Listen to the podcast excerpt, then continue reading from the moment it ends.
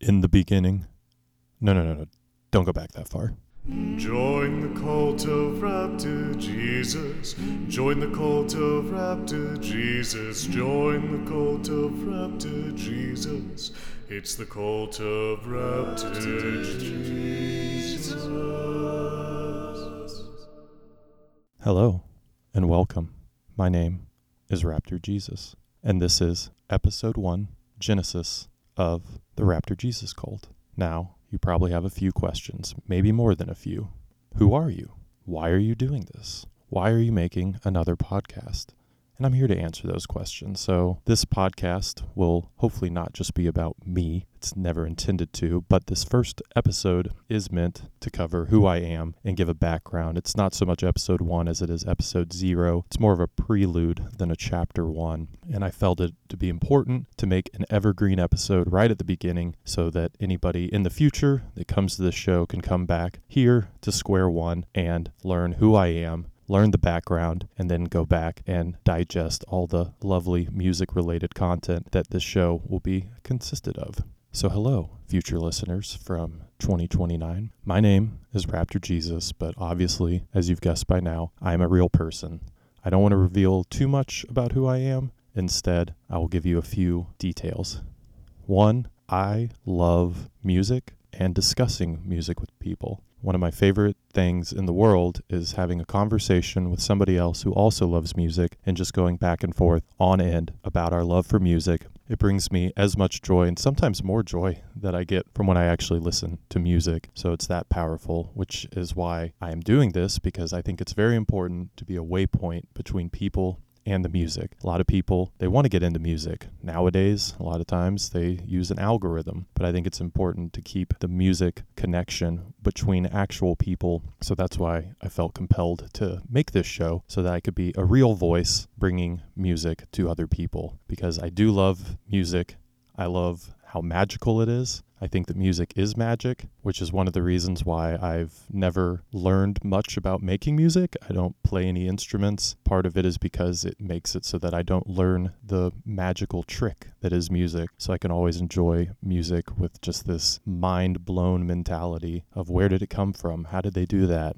I I wouldn't know because it doesn't really bother me. I just I am more concerned with how it makes me feel and how good it is and if I would need to share that with other people. That's all I want to say for now. I do want to remain anonymous because the whole beauty of being Raptor Jesus is the veil, the mystery of who I actually am because online I can be just this person who likes music. So I'll get into who that person that loves music, Raptor Jesus, is momentarily. But as far as making this podcast, what the purposes are for making this podcast, I feel it's important to say what your goals are and say them out loud and manifest them, even if they seem very far away. One of my ultimate goals and hopes for doing this podcast and stepping out into the public first, I want to have conversations with other people. I don't want this show to just be about me. Eventually, once I've said a bunch about music and the topics I want to cover. Then I would like to reach out to other people, ideally other musicians. I would love to interview artists, something that Stereogum, the website, does quite often. Also, something that I would like to do because I feel like I have very unique questions. It's something I have done, but I would hope that in the future that Raptor Jesus could be something of like a Sean Evans of music or maybe as important as Zane Lowe for Apple Music, Beats, and all his radio shows, or even Jason Bentley, if you're familiar with KCRW in Santa Monica, who has done a lot of work with Coachella. It would be super great to go to festivals and talk to people as an expert on the music going on. But of course, to me personally, the greatest person I could even achieve to be on their level is John Peel. Rest in peace. I love that John Peel had such a storied history and his career was very much of the time and the place, but everything he did at Maida Vale with artists, including Pink Floyd, which we'll get to momentarily, is a total influence on me. And I would love to walk in the path of the music lover that is a broadcaster. So I'm going to start by talking about myself, give you background about who I am, get that out of the way, and then we can talk about the music. And the reason I feel it is important to talk about myself and my history is because it's kind of like my resume. It's my credentials of why I have a music show. So it's important to let people know exactly what I've done and how much time I've committed to being a huge music fan that feels that I could be in a position as the people I previously mentioned. So my mission statement is that I want to become a known musical figure people turn to. I feel like, in a way, I've accomplished that on a very small scale, but I want people to know who I am as a person, and I want to overcome the algorithm that's currently taking place on streaming services where people just let a computer program tell them what to listen to, and it often puts them in an echo chamber where they just continue to listen to exactly what they've always listened to. And I feel that I could at least provide another perspective, especially given my history in the music scene in the 21st century. And the other reason I want to do it is I really want to help Stereogum. I know I've mentioned A lot, and for anybody who doesn't know, especially if it's not a website anymore, hopefully it is, but stereogum.com has been around since the early 2000s, I believe 2001, 2002. Scott Lapatine, the owner, started the website as another music blog. It was very important in the 2000s to have music blogs because everybody was downloading music for free. So to have a music blog that kind of pointed people in the right directions of this is what's good, this is what's trending, this is what people are listening to and talking about, but also providing a comment section so that there could be some back and forth discourse, which has only grown over the years, especially recently in the past 10 years since I've been around. And it's been one of the better places on the internet to talk about music. And I think even a lot of musicians agree that the Stereogum comment section is a very special place. And I would love to keep that special place around because that's where Raptor Jesus came from. And so, one of my hesitations of making a podcast is that I always thought if I wanted to do something about music, then I should put the music first. Like I should do a radio show or make playlists, which is literally what I did. And I don't want this show to be about what me, the speaker, the real person. I do have a radio show, but I don't want it to be about that. I want this to be its own thing, namely because there are limitations of a radio show and there are limitations of playlists because we're talking about licensed material here, archaic rules such as ASCAP, you know, jukebox licensing, just licensed music in general, DMCA takedowns if you're on Twitch, if you've ever watched a live streamer play licensed music, oftentimes they'll get taken down down, kicked off the platform for a few days, and be sent takedown notices, DMCA takedown notices. So we still live in a world where pushing licensed music over the internet is something that can get you sued. And so, as much as I would love to just send music out to the masses and say, hey, this is what I think is good, and I have been doing for many, many years, it's reached sort of a limitation where now I look around and I see podcasts are all the rage. And I'll be the first to admit I do not listen to podcasts because I'd rather be listening to music. But if people are out there listening to podcasts and enjoy listening to somebody talk, then I will happily step up so that I can maybe then take them from listening to this podcast or other podcasts and listening to really great music. And it still surprises me that we live in this world where you can post music to YouTube, SoundCloud, Mixcloud, and these algorithms see the song and flag it and say, hey, this is licensed material, or hey, you played this artist too many times, and take it down. But they can't use that same algorithm to pay the artists and say, oh, hey, this person used this song in a YouTube video, so we're going to send some money to whoever needs to get it. And I just don't understand why it's just a takedown and not a way to actually let the music scene flourish in a time when musicians really need as much financial help as possible. I do think that those current rules have prevented music related content creators to be a bigger deal. And right now, music still feels like a very niche love that a lot of people do share, but I feel like there's not much culture around it because the place where people seek their culture now, be it podcasts, YouTube, live streams, have these strict limitations that have limited the ability for music creators to share stuff. And I mean, you've seen Anthony Fantano do a pretty great job, but even still, you know, it's just him talking about a review, but now he's doing interviews. And I mean, I think it's great what he's doing and he's found an audience, but I feel like that there's room for more voices. So I'm hoping that I can be one of those voices. With all of that out of the way, who is Raptor Jesus, or if you're on Spotify, who is Raptor Jesus 311. This is what the episode one Genesis is all about. It's going to be a background of who I am. So let's get into who is Raptor Jesus. Now, I don't think I'm going to be able to cover everything on this episode. It will be a history, hopefully a brief history, but this entire Raptor Jesus cult will hopefully unravel exactly who I am and what I like about music over all the mini episodes. But for right now, up front, let's get the nitty gritty out the way so I never have to talk about it again. So, the Raptor Jesus story starts around 2010. At the time, I had pretty much been only reading Pitchfork for my music news, and one of my friends kind of gave me a hard time about only getting my music news from one site and how it might be biasing my listening habits. And I thought he had a good point. So I reached out to another friend and said, What other sites are you looking at? And he says, Well, I check out Stereogum and Coke Machine Glow, which I would love to have an episode about Coke Machine Glow in the future. But for right now, we'll stick to Stereogum. So I checked out Stereogum and I was like, Oh, cool. They have a comment section, but nobody was commenting at the time. Now I know that through the 2000s, they did have a moment where there was a pretty decent commenting section, but it was still just a very old commenting section and nothing like the one it is today. But at the time, when I would read Stereogum and check out what music they were talking about, I would always see on the side a little advertisement for the worst movie of all time. And I'm like, what is this? And I just thought it was an ad to some other site. And it was, but it was a sister site that was associated with Stereogum called Videogum that is no longer around. But at the time, Videogum was ran by a guy named Gabe,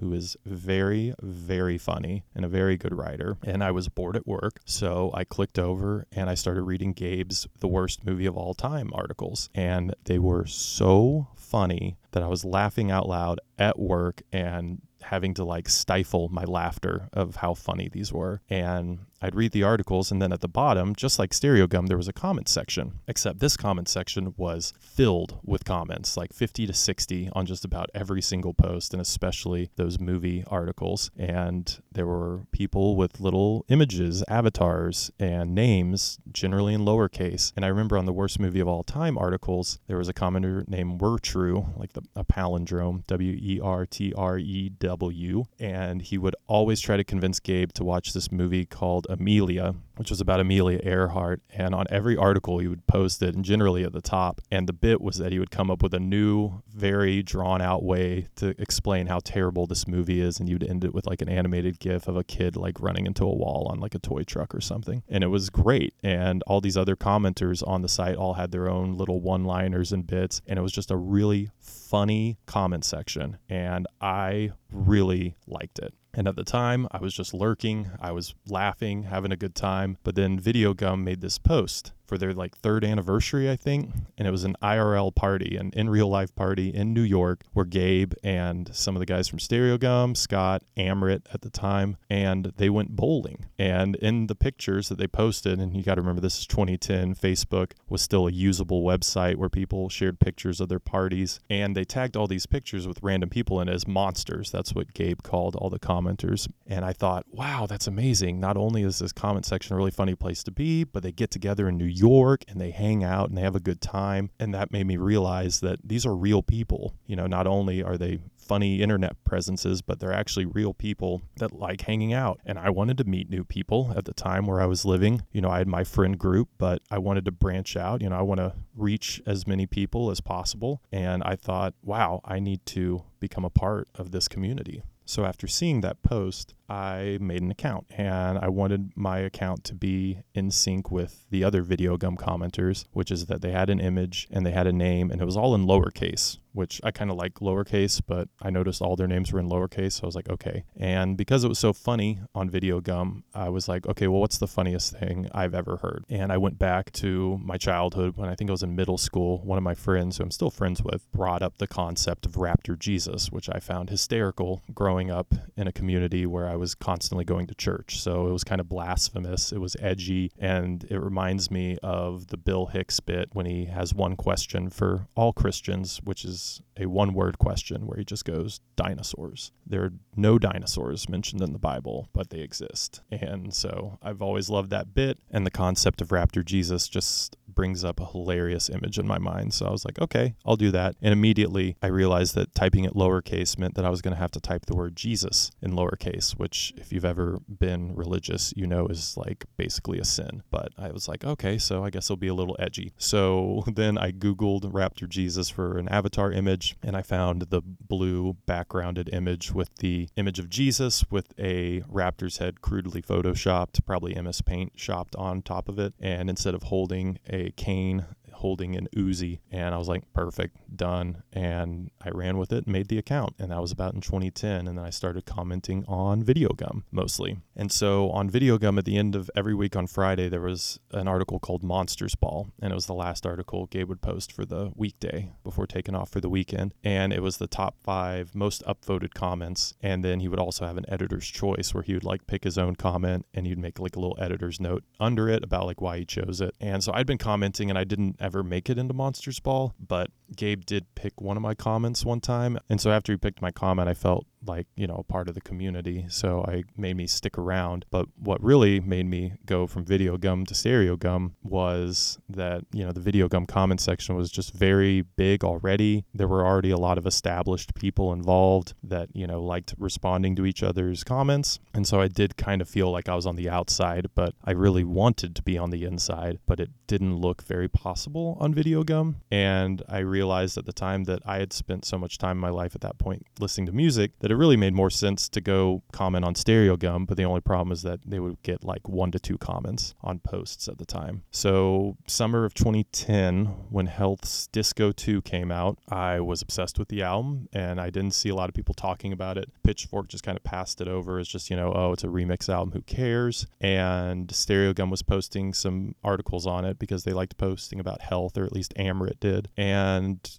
they posted a new song. They're like, "Hey, this new song, it's on Disco 2." And I was just like, "That's not on Disco 2. That's that's not on the track list." So I got in the comments and was just like, you know, that's not on the actual track list. And to my surprise, I checked back on the article and Amrit had changed it, saying that it was on the Disco 2 Plus album, which I didn't know about, and said, "Hey, thanks Raptor Jesus for pointing this out." And I was like, "Oh my god, like something I did like helped the site or something." So I kind of went from there and started hanging out more on Stereogum because I was like, wow, I'm already getting feedback from Stereogum immediately, whereas I had to like work for a while to get noticed on Videogum. So I started commenting more and just kind of sharing my thoughts. And then Stereogum decided to follow Videogum and have their own like Monsters Ball where they did a comment roundup. So Scott said, you know, he was going to do an end of the week post, tabulate the top 10 best comments, the top five worst ones, and then Amrit and Scott would get their own editor's choice comments as well. So they're like, we need a name for it. So go in the comments, tell us what you want to name it. I just threw out plus minus, which is terrible and just way too on the nose and obvious. But to my surprise, when they rounded up all the options, they included mine in there. They're like, hey, Raptor Jesus submitted this. And some other much smarter person because Das Racist was popular at the time. And I think they actually gave interviews with Stereogum and also Amrit, I believe, was friends with one of the guys in Das Racist and was in his documentary that he made at the time or his short film or whatever it was. So somebody suggested Shut Up Dude, the name of one of the Das Racist mixtapes. And even I was like, yeah, that's going to be the name of it. So I was around when that got named. And then when that came on, then all of a sudden the comment section like was flooding in because then people were getting recognition for things they said. And then, you know, it kind of actually became a game that people wanted to play of, you know, just getting upvotes, which you still see to this day if you go over Reddit, God forbid. So this was all well and good into 2011 and then 2012 rolled around and I'd been commenting for about a year and there were some other commenters that were popping up that contributed just about as much as I did and we were kind of starting to grow a little community. And then in 2012, near the beginning, a few months in, a commenter named Michael underscore wrote an article about Coachella. Now, this was the very first year Coachella went to two weekends where they repeated the same lineup twice and Michael went to weekend 1 and then on Monday posted posted his like review of it. I guess he had reached out to Stereogum and asked to do an article for him about Coachella. And they're like, yeah, sure, here you go. And so he did his article, and I saw that. And I was like, oh my God, that's so cool. I didn't know that they would give commenters write up posts. And so after I saw it, I emailed Scott and said, hey, I'm going to weekend two. You know, I could write up something for weekend two as well. You know, maybe I could highlight artists that Michael didn't see, and that way you kind of have a more wider coverage. And he was like, okay, sure.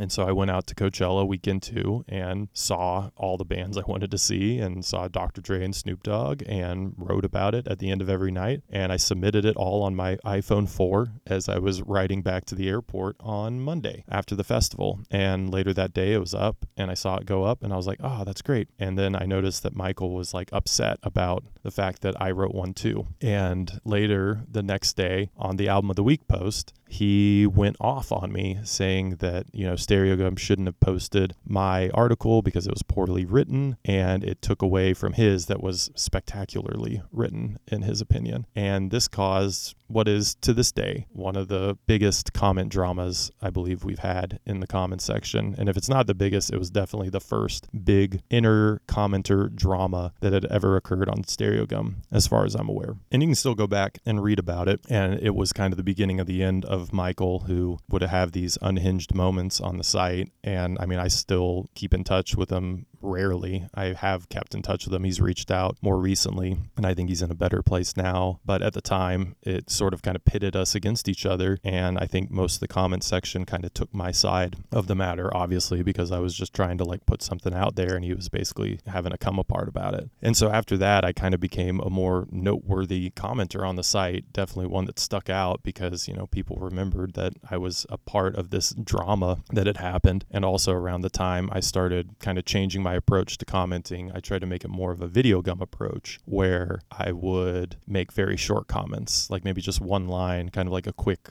little one liner joke as I found that they got more upvotes than the more long winded rambling posts that would kind of become my calling card later on down the road. But at the time, I thought it would be wise to kind of set a few comment restrictions going forward to try to kind of make my name more noticeable. It's like, oh, wow, you know, people started associating, you know, good comments with my name. And I think I definitely lucked out in the summer of 2012 when Frank Ocean came out and I just happened to be on the website that weekend. I think I was at work and I got to get the first comment on that, which, I mean, Frank Ocean coming out was a pretty historic moment, especially when you consider all the history with Odd Future and whatnot. So I got the first comment there and basically said something about like you know thoughts and prayers to all the female Frank Ocean fans who are likely crying in their pillows right now because up to that point I mean Frank Ocean had a song called Songs for Women so it was pretty understood that he was like a sexy R&B singer singing songs to get women but you know, he continues to get the last laugh. So, fast forward to the end of 2012, I've been commenting pretty consistently. And now I got to the point of kind of why I joined in the first place, which was I actually wanted to meet people. The whole point of reaching out, having these music conversations with people in the comments section was that I wanted to meet other people. And I had my chance, uh, sort of by happenstance. I was commenting in an Iceland Airwaves post on Stereogum. My sister and I were going to go to the festival because we always said that if Sigur Rós played at Iceland Airwaves, we would go go and see Sigur Rós in Iceland. And that was the deal. They were headlining that year. So I mentioned on the site, oh, you know, I'm actually going this year. And a guy named Solvi messaged me back on the comment section saying, oh, if you're going to be in Iceland, I live here, hit me up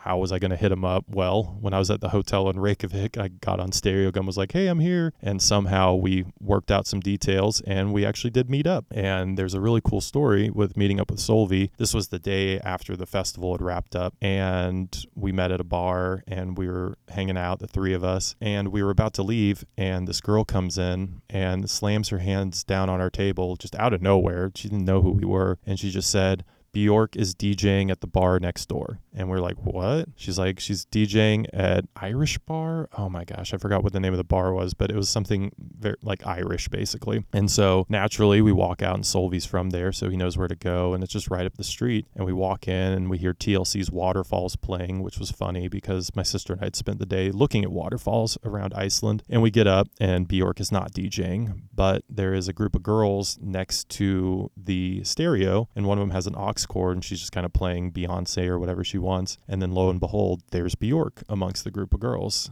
And she's like going to the bar, and the bartender hands her this giant silver bowl filled with ice and two bottles of champagne. Bjork turns around and just kind of like prances, like kind of skips almost, like joyfully in a Bjork way, as you would imagine, back to the table. And it's like, oh my God, that's totally Bjork. And so we kind of just sat at a table and just watched in awe, like, oh my God. And even Solvi, who's lived in Iceland, he's like, this is insane. You know, people always have that stereotype of like, oh, you're in Iceland. Have you ever met Bjork? And it's like, no, come on, you know, she's one person. But then there we were. In a matter of 24 hours, my sister and I managed to see Sigur Rós and Bjork in Iceland. So that was a pretty good first moment as far as a stereogum meetup goes. So coming back from Iceland Airwaves, I was kind of on a high of like, oh wow, this is amazing. You know, this website I've been commenting on led to such a unique moment that I would have never had had I not like connected with this other person. So I was kind of like hooked on that. And there was another commenter at the time, and I don't know where he's gone, but his name was Sloth Drop. And I mentioned that, you know, I was heading down to another show about a month or a few weeks after Iceland Airwaves. I was going down to Dallas to see how to dress well and he mentioned that he was going. And so got to the show and was looking around knowing that he was going to be there. And I found the one guy that was like looking intently for someone else too. And he was there with a few friends and we just instantly started talking, even though we had never met in real life about music. We were talking about the new Kendrick album, Good Kid Mad City, and had a really good conversation. And I met up with him the next year, in fact, in 2013 at a Grizzly Bear show in Dallas. And he gave me a burned CD of Deerhunter's Monomania like two months before it came out. And he was like, Do not tell anybody that I gave this to you. I could get in big trouble. And I believe that was like the last time I saw him. I saw him comment on the site a few times, but you know, I mean, that was huge. I was driving back from Dallas that night after the show, and boom, I had the brand new Deerhunter album to listen to on the ride back. And I'm a huge Deerhunter fan, even though I don't like that album, but that's a whole nother story. But the point is, that would have never happened had I not met up with people through the website. So, to quickly go through a few other ones, a few other notable engagements that I've had from being on the site. I had actually had a real life friend of me just text me out of the blue, like in 2013. He was just like all caps, like, You were Raptor Jesus? And I'm like, Yeah, who told you? And, you know, my best friend had mentioned it to him. And he was like, You know, I read that site all the time. And, you know, there's certain commenters that when you scroll down, you look to see if they've commented. And he was just like, Yours was always one of them. And I just thought that was crazy because it gave me an insight that, you know, there's people out there that go to the site, scroll to the comments, and are like, Oh, cool, Raptor Jesus commented. And it, you know, felt like, Oh my God, I'm actually like connecting with people. That's amazing that I'm connecting with like minded music people. And so, you know, I kept it going 2013, 2014, 2015. And then 2016, I moved to Colorado and really kind of tried to ratchet up my involvement. And also that time, like in 2015, most of the gang got on Spotify, which still had messaging at the time, which was awesome. It allowed us another way to connect and just send songs back and forth to each other. And it felt like just like a new dawn of stereogum. And so at the time, I started a weekend party playlist, an idea I actually stole from my sister. She had a playlist she had that she would add four new songs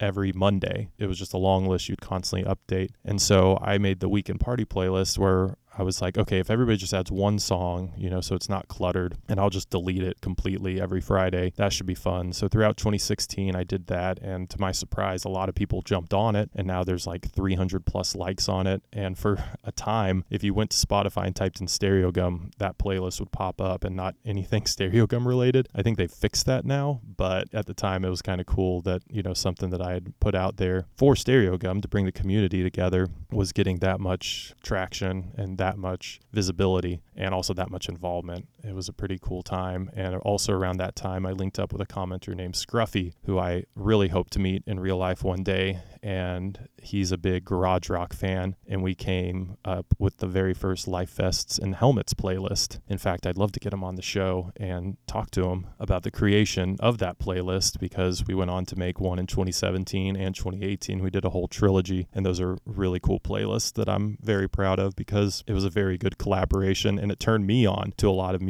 that I would have never listened to otherwise. And then, of course, in 2016, I had what I called my based day ever. It was the day Clams Casino released his debut album 32 Levels. And on that day, he was doing a show in Chicago on a Friday. And at the time, I was working early, early mornings. Like I got off work at like 9 a.m. and I worked Monday through Friday. So I was like, oh, Friday, I could hop on a plane, go to Chicago, and see Clams Casino on the night of his debut album. That would be super cool. So I made the plans for the trip and I was like, well, okay, that's going to be late at night. What else is going on? On? Well, Pitchfork Music Fest is going on. I could go to day one, see Beach House, see Julia Holter, see Carly Rae Jepsen, see Broken Social Scene. So I flew out on that Friday. And when I got there, I was like, oh my God, I have to post the weekend party playlist and shut up, dude. So I had it in an email that I sent myself so I could just copy and paste it. And so when I went to shut up, dude, when I got to the festival grounds, I posted it and you know some people were like oh my god how is raptor posting from the fest and also in the comments was one of the greatest commenters in stereogum history blockhead was in the building or at least between the buildings out in chicago and i saw him saying hey i'm just chilling at pitchfork fest and i'm like oh my god Block, I'm here.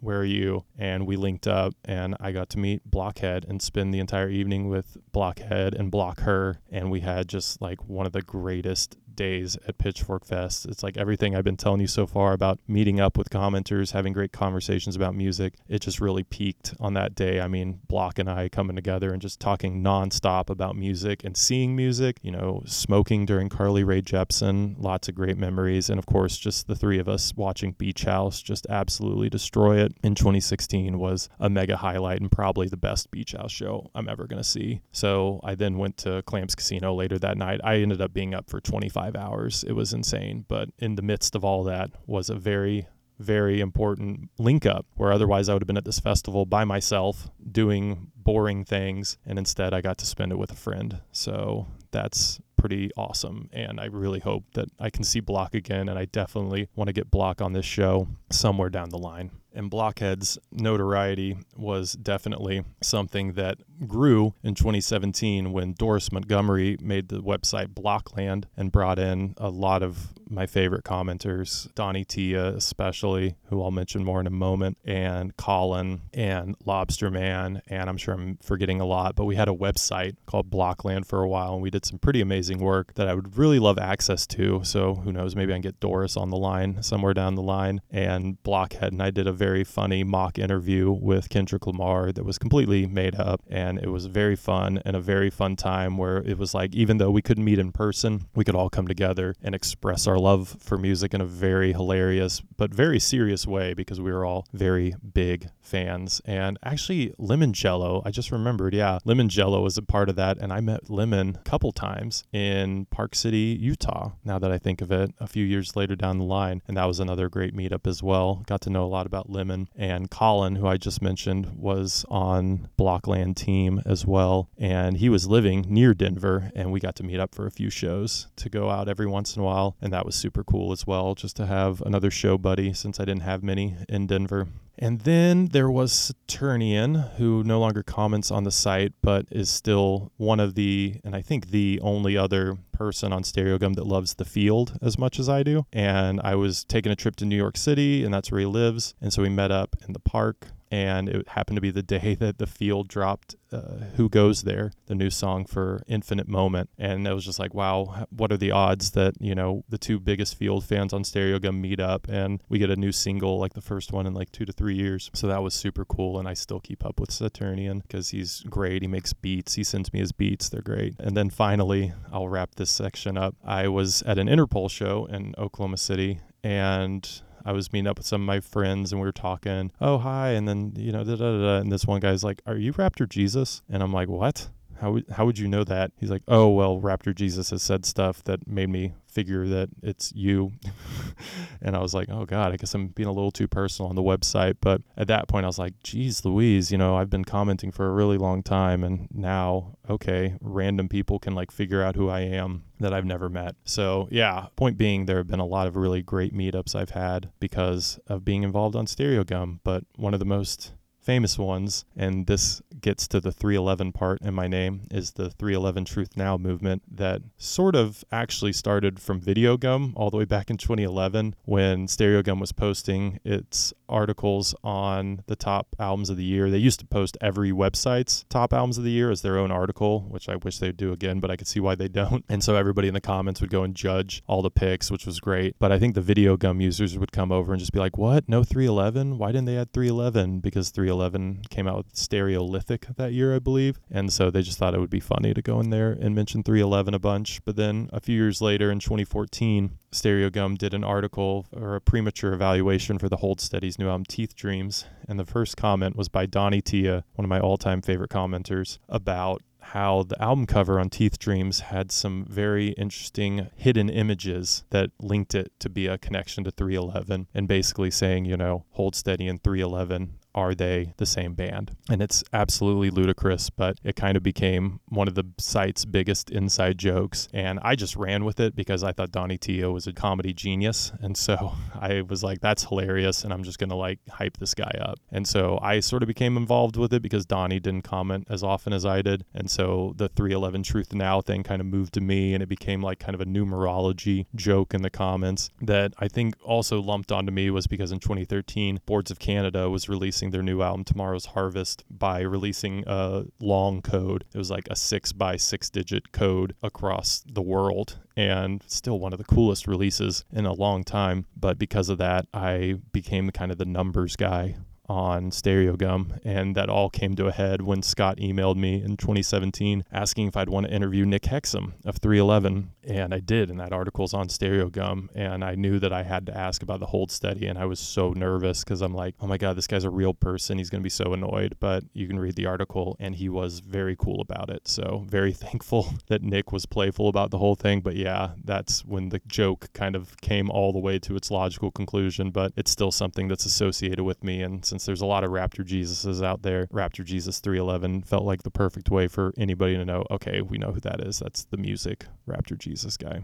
Now, I'd like to talk about my history as a commenter because commenting on Stereogum wasn't my first time commenting on the internet. I definitely started in the early 2000s. I started on the Coachella forums actually when I was super excited to go to Coachella in 04 and I was talking on the forums and that's actually how I found out about Pitchfork and started reading that and that's of course what led me to Stereogum and Coke Machine Glow and even one of my friends in high school like made his own forum in 1999 2000 that just like all of us nerdy computer kids got on and commented and talked crap about each other on the internet.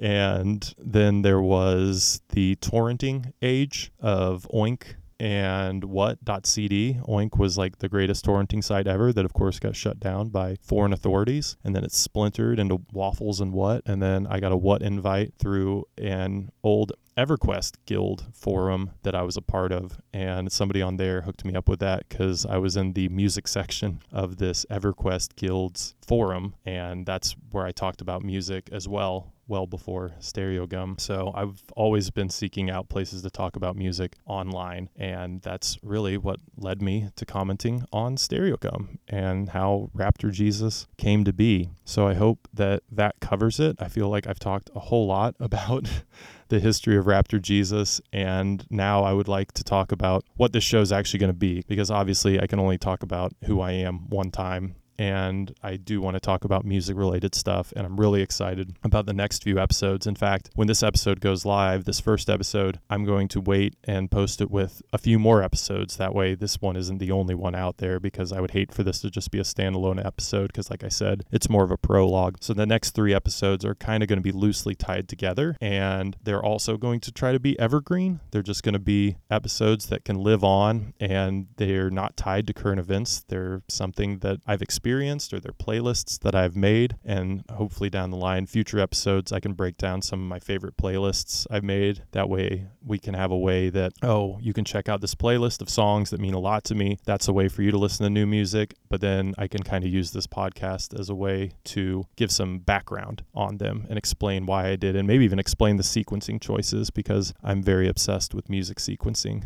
So, as far as other episodes down the line, yeah, I'm going to go over some playlists discussions. We're talking about old playlists I made all the way back in like 2008, and I've never stopped making playlists, so that's a big thing with me. I want to do concert stories. I've been to a ton of shows. Uh, I have access to flying very easily. So I've been able to see a lot more shows than I think the average person. And also, I've traveled just by driving to many shows because for me, like going to shows is like one of the greatest things ever. So I want to go over my history with shows. I want to go over like festivals, all the Coachellas I've been to, you know, the best shows I've been to, like Daft Punk at Red Rocks, the best show I've ever been to. And I definitely want to do an episode on that. Uh, the times I've seen Kanye, I mean, Kanye puts on a hell of a show, and I've seen him a few times, and they've all been great. And then, of course, I can do some content of old favorites. I can go over favorite albums over the years. I'd love to break down my top albums of the 2010s list. I made that post on Stereogum where I did my top 100 albums of the 2010s. I spent a lot of time researching, going back over the albums, and making a very comprehensive list, kind of for myself. But I feel like if I could do an episode or maybe a series of episodes on that, that that would be a really cool thing to do in the future. Always talking about sequencing and why I put stuff in certain orders. I'm very meticulous in that matter. And maybe down the line, I can even go about my 20th century upbringing, you know, of how I've always been a music fan and my history of music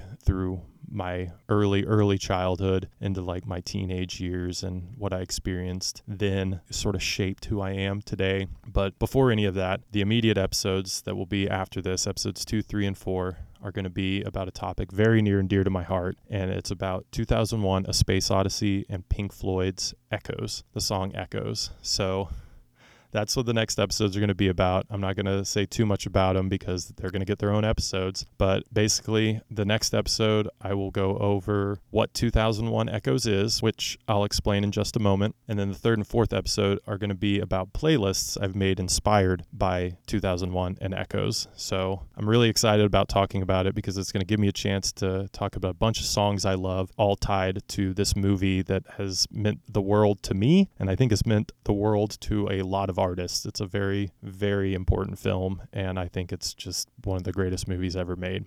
So, 2001 Echoes, to end the inaugural episode of the Raptor Jesus Cult. This is very important. I can only hope that I can get one person, at least one person, to do this and check this out. Basically, what it is, is that if you've ever heard of The Wizard of Oz and Dark Side of the Moon, where you know you play them together and they sync up, that's nothing. That's nothing compared to 2001 Echoes. This is the dream. So, Echoes is the last song on their album Meddle that came right before Dark Side of the Moon. And it's like the 23 minute version. Don't get the 16 minute edited one that is on Greatest Hits compilations. This is the full shebang. So you get that song, and then you get 2001 A Space Odyssey, whether it's on DVD, Blu ray. That's an easy way because you can just skip to the scene because it's not the whole movie, it's just the final scene. It's the Jupiter and Beyond the Infinite scene. So you cue up the scene, you cue up the song. You either put on some headphones, plug it into your phone for the song, put the image up on your computer, on your TV. There's a lot of ways to do this. And so this is the homework from this first episode. And if it's the only thing I ever do with this podcast, then that's exactly what I want. That will have accomplished my goals. I know I mentioned a lot of other things I want to do with this show,